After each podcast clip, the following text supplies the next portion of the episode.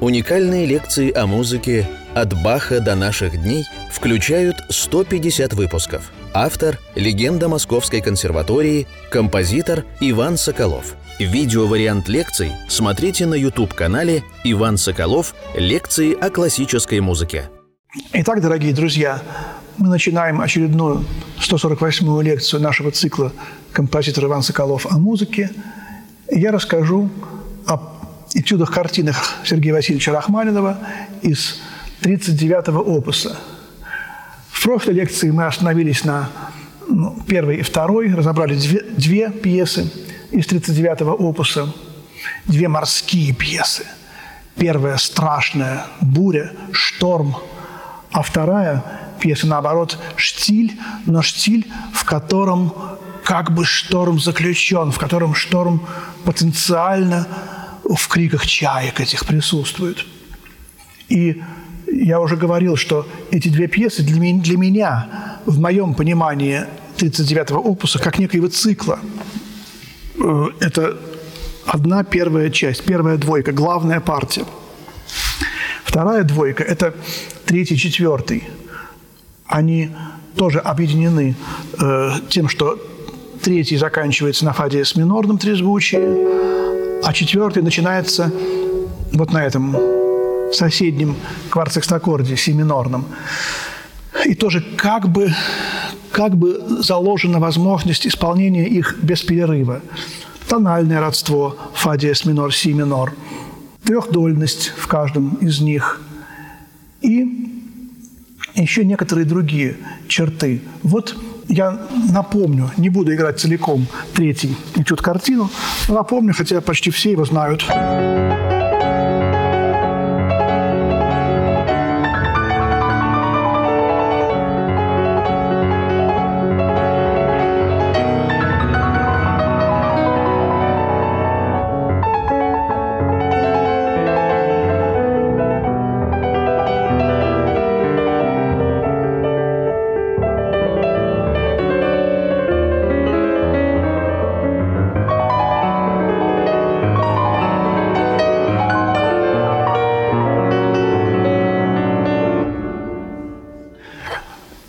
Много очень разных истолкований, разных вариантов в пианистической среде. О чем этот этюд? Мы знаем, что Рахманинов проговорился э, в письме Респиге, сознательно открыл пять программ,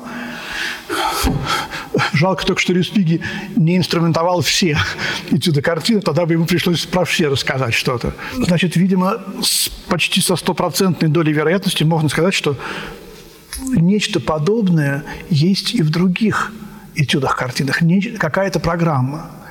Я уже говорил, что Рахманинов, в общем, по своему какому-то вот художническому духу тяготеет к простому, к великому. Когда я играл в консерватории, э, ассистент Льва Николаевича Наумова, замечательный пианист Владимир Виардо, говорил, что это волочащееся на ветру знамя или парус. Я когда играл это, мне приходило в голову начало э, поэмы «12» Блока. «Черный вечер, белый снег, ветер, ветер, на ногах не стоит человек. Ветер, ветер на всем белом свете». Эти стихи написаны были уже в конце 17 года. Напомню, что этюды картины впервые исполнены 7 февраля 17 года. Даже это не важно. Э, Рахманинов не мог опираться на эти стихи, потому что их еще не было в то время. Но вот эта тема ветра у Блока вообще ветер колоссальную роль играет – в поэзии. И это не только тот ветер, который является явлением природы, но это ветер духовный, ветер сознания, мысленный ветер. Об этом тоже отдельно можно говорить о ветре у Блока, читать стихи, где у него используется это, это слово, это понятие. Потом э, я напал на слово «метель». Мы знаем, у Листа есть этюд «Метель». И, кстати, когда я играл этот этюд, фа диез минорный, Тут в конце было такое место, которое чуть-чуть напоминало мне блуждающие огни.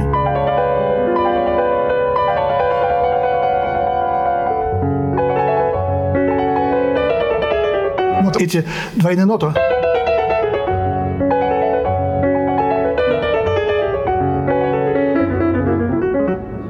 Вот знаменитый этюд Листа «Блуждающие огни».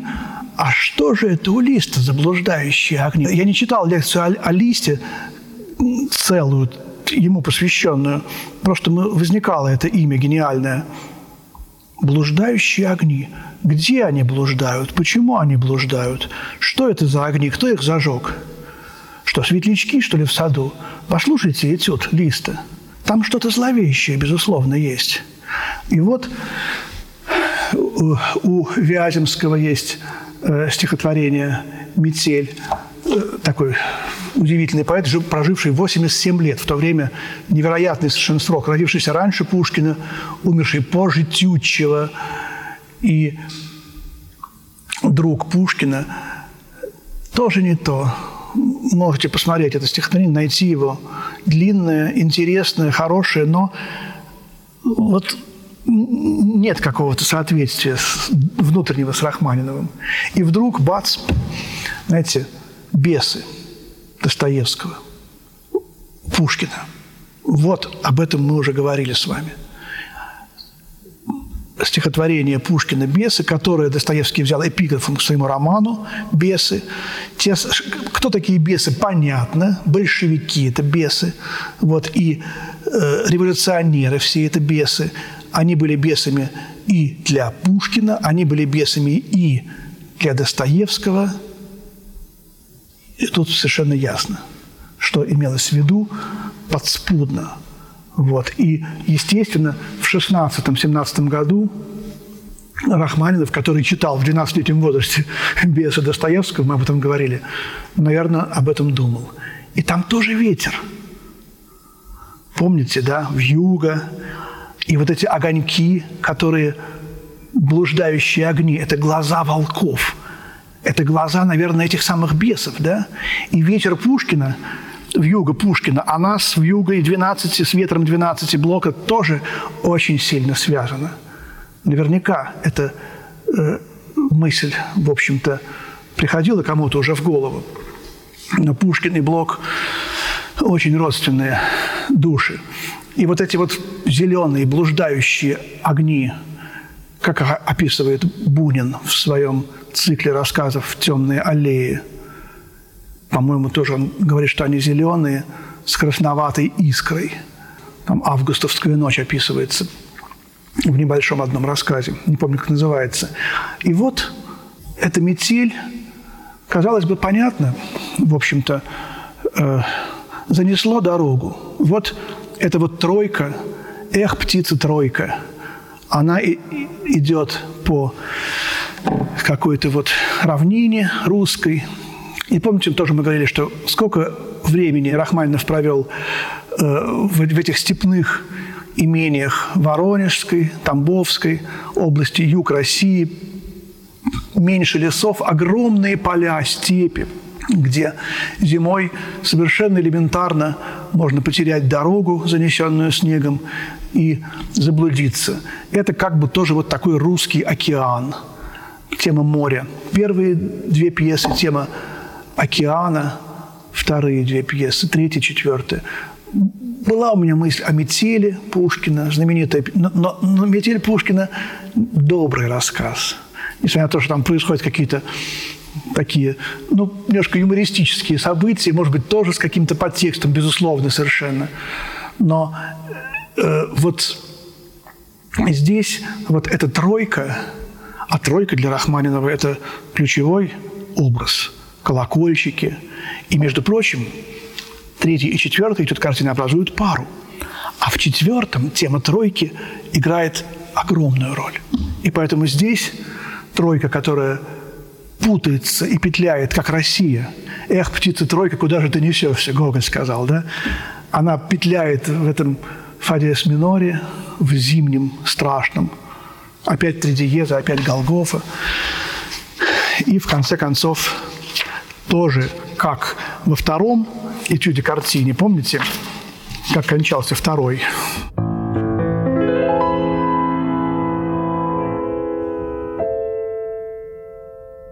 это голое трезвучие в высоком регистре. И море, как у Фета в этом стихотворении «Море и чайки», море вынесет на берег обломки погибшего корабля. Морем называют русскую степь, русскую метель зимой. Понимаете, какой сходный конец.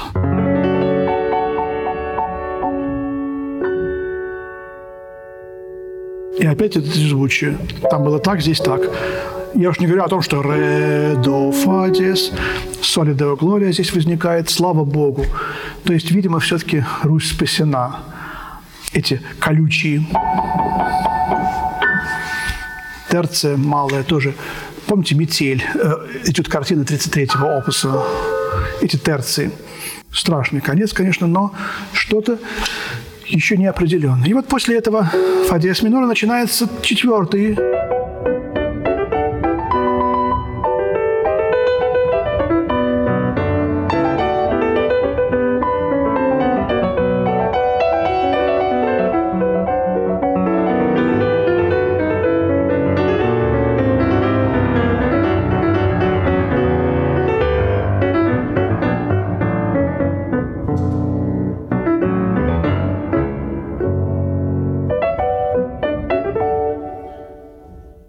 Здесь старинная двухчастная форма, которую он использует в семинорном же музыкальном моменте, вокализе знаменитом, в ре минорной прелюдии. И, конечно, не, неоклассицизм, конечно, Бах. Э, вот эти... А вот эта вот интонация, откуда она взялась? Посмотрите, как будто птичка своим носиком клюет э, корм. И вот эта вот э, птичка, интонация птички. Я не знал, почему птичка, что такое птичка. Играл это, принес Наумову на урок. И вот я играю вторую часть этой двухчастной формы.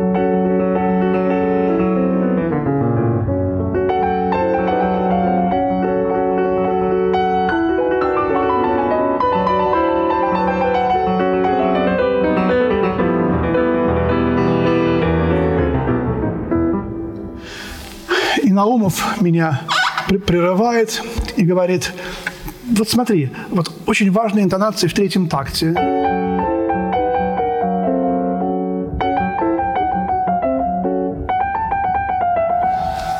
И рассказывает мне, он очень дружил с Рихтером.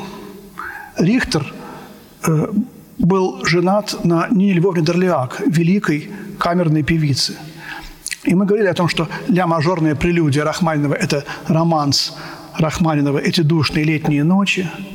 А вот здесь Наумов говорит, а Рихтер мне говорил, а это на смерть Чижика. Роман с Рахманинова на редкие для Рахманинова стихи поэта Жуковского. Не обращался Рахманинов к поэтам раньше Пушкина. Какие-то были слишком архаические. А вот тут вдруг э, на смерть Чижика всем гробе верный чижик мой, природы мир, милое творение. Из мирной области земной он улетел, как сновидение. Он для любви на свете жил. Он нежной песенкой приветной за ласку нежную платил. И подлетал к руке приветной. Но в свете страшно и любить. Ему был дан дружок крылатый, чтоб милого не пережить.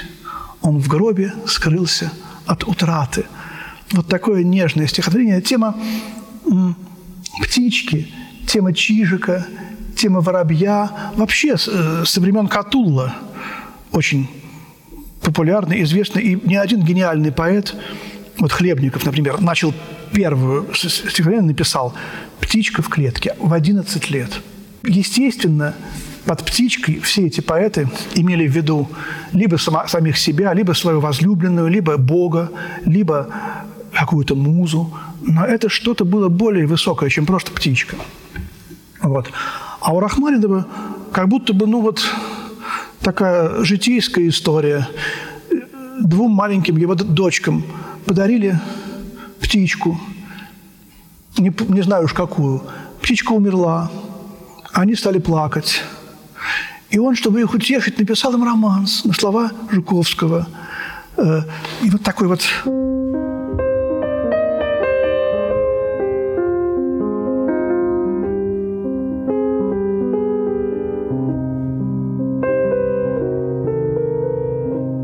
Вот.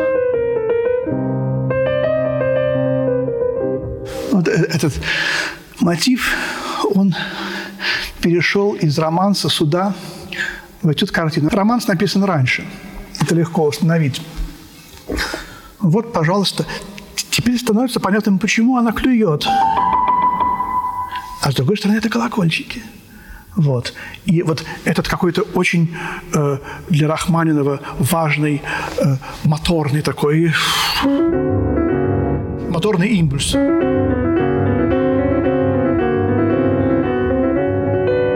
Рахманинов обладал абсолютно выдающимся, невероятным среди почти всех музыкантов чувством ритма.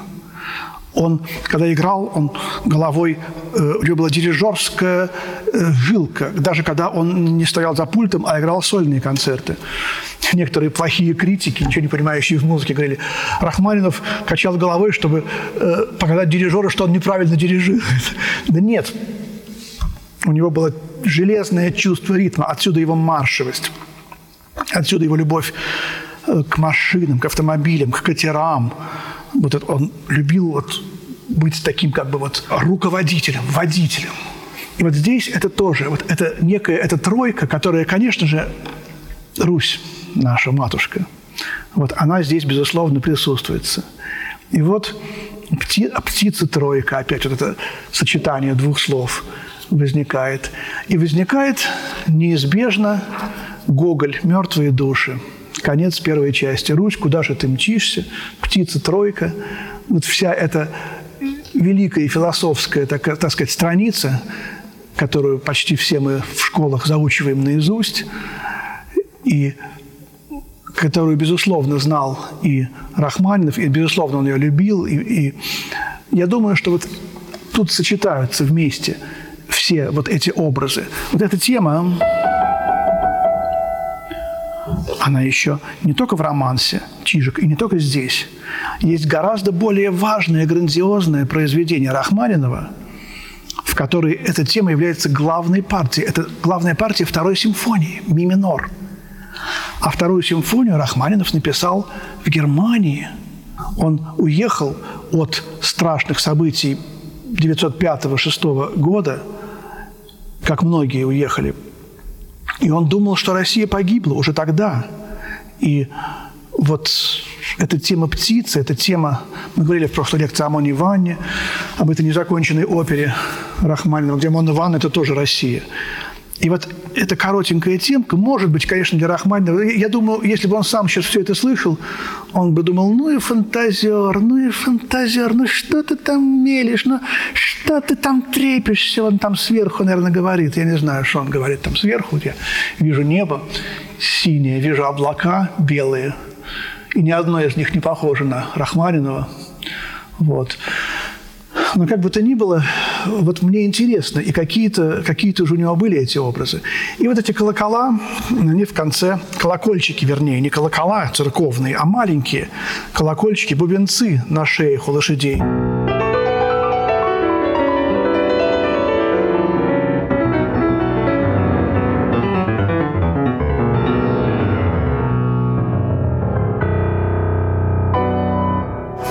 завершают этот этюд картину. Вот. И э, еще мы в этой лекции 148 разберем пятый этюд картину, который э, не имеет в себе пары, согласно этой моей, так сказать, парной теории. 1 плюс 2, 3 плюс 4, и там дальше 6 плюс 7, 8 плюс 9. Вот пятый он один. Почему? В первый раз в этом цикле – у такого грандиозного э, мелодиста, не люблю это слово, но употреблю, Рахманинова появляется длинная, мощная, роскошная мелодия, которая соперничает по красоте с главными партиями второго, третьего концертов, с его и, и первого тоже, и первых частей, и вторых частей и так далее. В этом этюде картине э, нет обозначения темпа, а есть просто апассионата. Что аллегро – это весело – по-итальянски, хотя давно уже в XIX веке э, забыли про то, что аллегро – это весело, и музыканты считают, что аллегро – это все-таки быстро. Здесь только апассионата. И мольта марката в мелодии. Апассионата – это, конечно, соната Бетховена, которая начинается так. Вот. Вот. И вот это трезвучие, которое идет вниз – оно используется Шопеном в 24-й прелюдии. И там тоже стоит апассионата. И тоже Шопен написал эту прелюдию, когда узнал про революцию в Польше, которая была подавлена Николаем Первым. А здесь, посмотрите,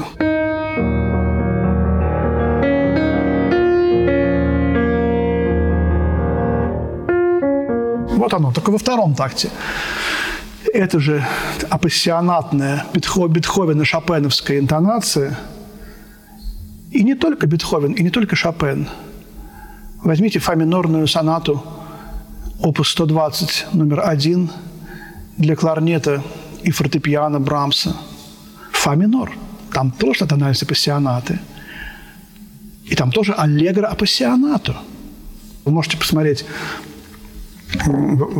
послушать первую часть этой гениальной сонаты, она тоже апассионата – это не только страстно, пассион, да, страсть. Тут страсть не какая-то такая, знаете, вот чувственность, любовность какая-то вот такая, ах, ах, ах, романы. И у Бетховена, и у Шопена, и у, у Брамса, и теперь вот у Рахманинова – это любовь к родине, это трагедия, трагичная страсть. Это э, страсть, когда ты видишь, что гибнет Родина. Вот что это за апассионата такое. Даже после одного прослушивания Энгель написал уже про то, что этот, эта пьеса напоминает ему море. Море, шторм и в конце кроваво-красный восход, который после ночного шторма озаряет вот это, эти рваные облака и это жуткое, так сказать, волнующееся мрачное море. Мы говорили уже о море, вот, в первом, втором этюде. Но вот здесь есть, здесь очень мрачная первая часть. Я думал об буревестнике Горького, но, во-первых, Горький вряд ли вообще в глазах Рахманинова являлся авторитетом в то время – во-вторых, э, буревестник. Во-вторых, здесь все-таки что-то более страшное. И вот в кульминации, в середине, тут, тут кульминация, конечно, начало репризы, но есть еще вторая кульминация, си-мажорная.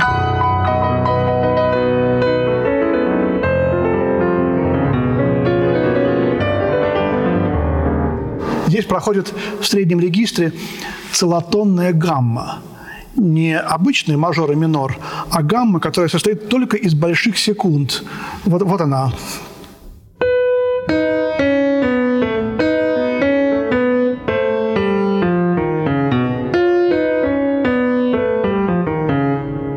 Вот, и эту гамму в русской музыке впервые употребил великий Михаил Иванович Глинка в увертюре э, к опере «Руслан и Людмила».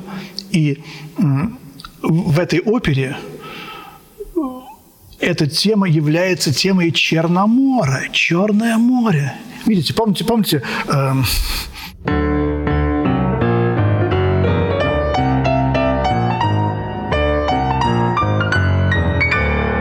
вот эта знаменитая э, тема, которую я помню, одно из первых логических открытий детства. Э, берешь ромажор, строишь секунду вниз – получается доминантовый секунд. А потом берешь ми бемоль, си бемоль мажор и делаешь с ним то же самое. Потом фа мажор. И, и мы опять дома, ре. И я разыгрывал это все, так сказать, на рояле, когда вдруг понял логику музыки. Сходство музыки с геометрией, с арифметикой. Вот. Но здесь еще есть вот этот страшный. Почему эта гамма э, выбрана Глинкой для обозначения образа зла? Потому что здесь нет тяготения. Это нечто над землей распростершее свои крылья, каких-то жуткие медные духовые играют в октаву. Вот. И опять, а почему здесь? Вот Черномор похитил Людмилу. Людмила – душа чего? России, да? Руслан, богатырь, герой. Молодой 19-летний Пушкин, 20-летний Пушкин в своей поэме, сказке размышляет о судьбе России. Мне кажется, что эти все богатыри – огромная тема для размышлений Руслан и Людмилы – и связи поэмы Пушкина с музыкой, с поэзией, с историей, с мета-музыкой, с мета-историей. Как Глинка трактовал э, эту тему. Ратмир – это иной мир. Ратмир. Не будем сейчас углубляться, но одно, одним словом, как дирижер Рахманинов неоднократно дирижировал оперой «Руслан и Людмила». Неоднократно. И даже первый опыт молодого, 23, наверное, летнего Рахманинова, первый его опыт как дирижера связан с оперой «Руслан и Людмила». И Рахманинов сам описывает, э, как его пригласили в Большой театр. Сразу все дирижеры возревновали. Что это за парнишка такой? Там был какой-то дирижер с итальянской фамилией, который, значит, не хотел, чтобы уступать место какому-то молодому человеку, хотя его талант, гениальность всем были очевидны. И вот, значит, Рахманинов пишет, он дирижировал, а меня поставили, так сказать, просто попробовать где-то на репетиции один акт Русланом и Людмилой продирижировать. Я дирижирую, полная катастрофа. Разваливается все – этот дирижер самодовольно ухмыляется. Вот, давай, давай, мол. Я в ужасе, значит, покидаю пульт. Он говорит, ну, теперь я. А я смотрю во все глаза, что я делаю не так? Почему у него получается, а у меня все развалилось? И я понимаю, этот дирижер показывает вокалистам, певцам на сцене их вступление. Когда им надо вступать, они вступают, э, это как э, артисты оркестра, тут тоже роль играют. А я-то думал, что они, как и я, я выучил всю партитуру наизусть, ему легко было выучить. Я думал, что они знают всю партитуру наизусть и знают, где им вступать, и знают, где у них паузы. Я тут же понял, и блистательно провел премьеру. То есть Рахманинов проговаривается, что он уже с детства знал оперу Руслана Людмила наизусть, и Глинка ее знал наизусть, и, и, что я говорю, Глинка, и Римский Корсков ее знал наизусть. Перед тем, как я сыграю, и мы завершим 148-ю лекцию, еще два слова. Катастрофа, все рушится, и диез ира.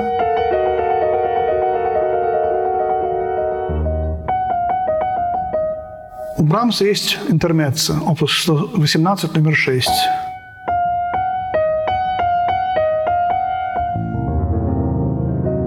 Мы его в свое время разбирали. Когда я говорю Льву Николаевичу Наумову, смотрите, цитаты из Брамса, случайно. Ну ладно. Вот, но любопытно, что Рахманинов Брамса вообще никогда не играл фортепианную музыку. Есть свод, сводный список его программ концертов в Америке. Он же играл десятки концертов ежегодно. И вот вдруг я смотрю, изучаю интермеццо Брамса, опус 118, номер 6, ми бемоль минор. Почему? Конечно, случайно. Конечно, он не, не, давай-ка я введу тут цитату из Брамса. Не было у него такой мысли. Может быть, он слышал эту интермецию, где-то ему понравилось. Может быть, он просто Диес Ира решил тут вспомнить по аналогии с первым и вторым.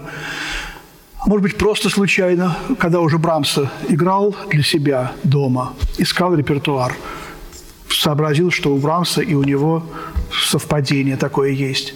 Одним словом, эта интонация гнева, трагедии, гнева Божия, Диес Ира, она вот так вот совпала здесь. Апассионату у Брамса тоже, помните, вот почему-то вот здесь э, такая аналогия. В конце же эта тема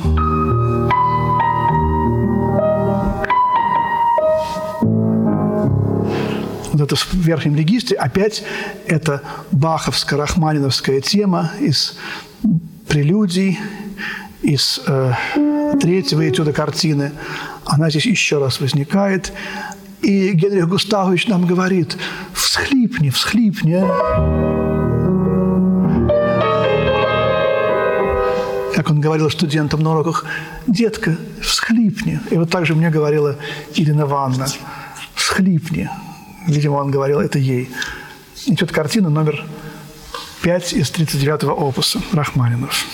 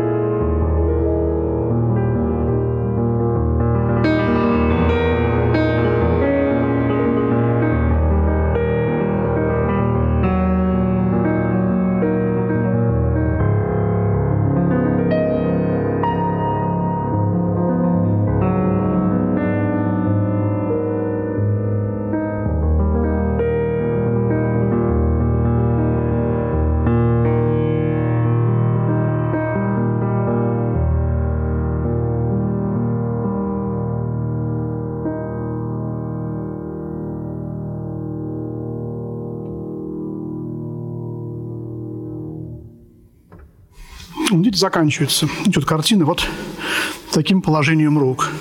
А почему? А почему правую руку помещает в нижний регистр, а левая рука? Потому что левая рука – это волны. Вот эти волны, которые, так сказать, как море э, под этим кораблем. Может быть, это Россия – это и сам Рахманинов тоже личность композитора. Гибнет Россия, гибнут личности, каждая из которых вселенная. Корабль под водой. И вот эти волны накрывают. Видите, накрывают этот корабль, и получается крест. Тема креста была в первой этюде картине, в первом. Как бы немножечко такой намек на то, что потом будет называться инструментальный театр. Вот такая у нас 148-я лекция, друзья. Спасибо. Всего доброго. До свидания.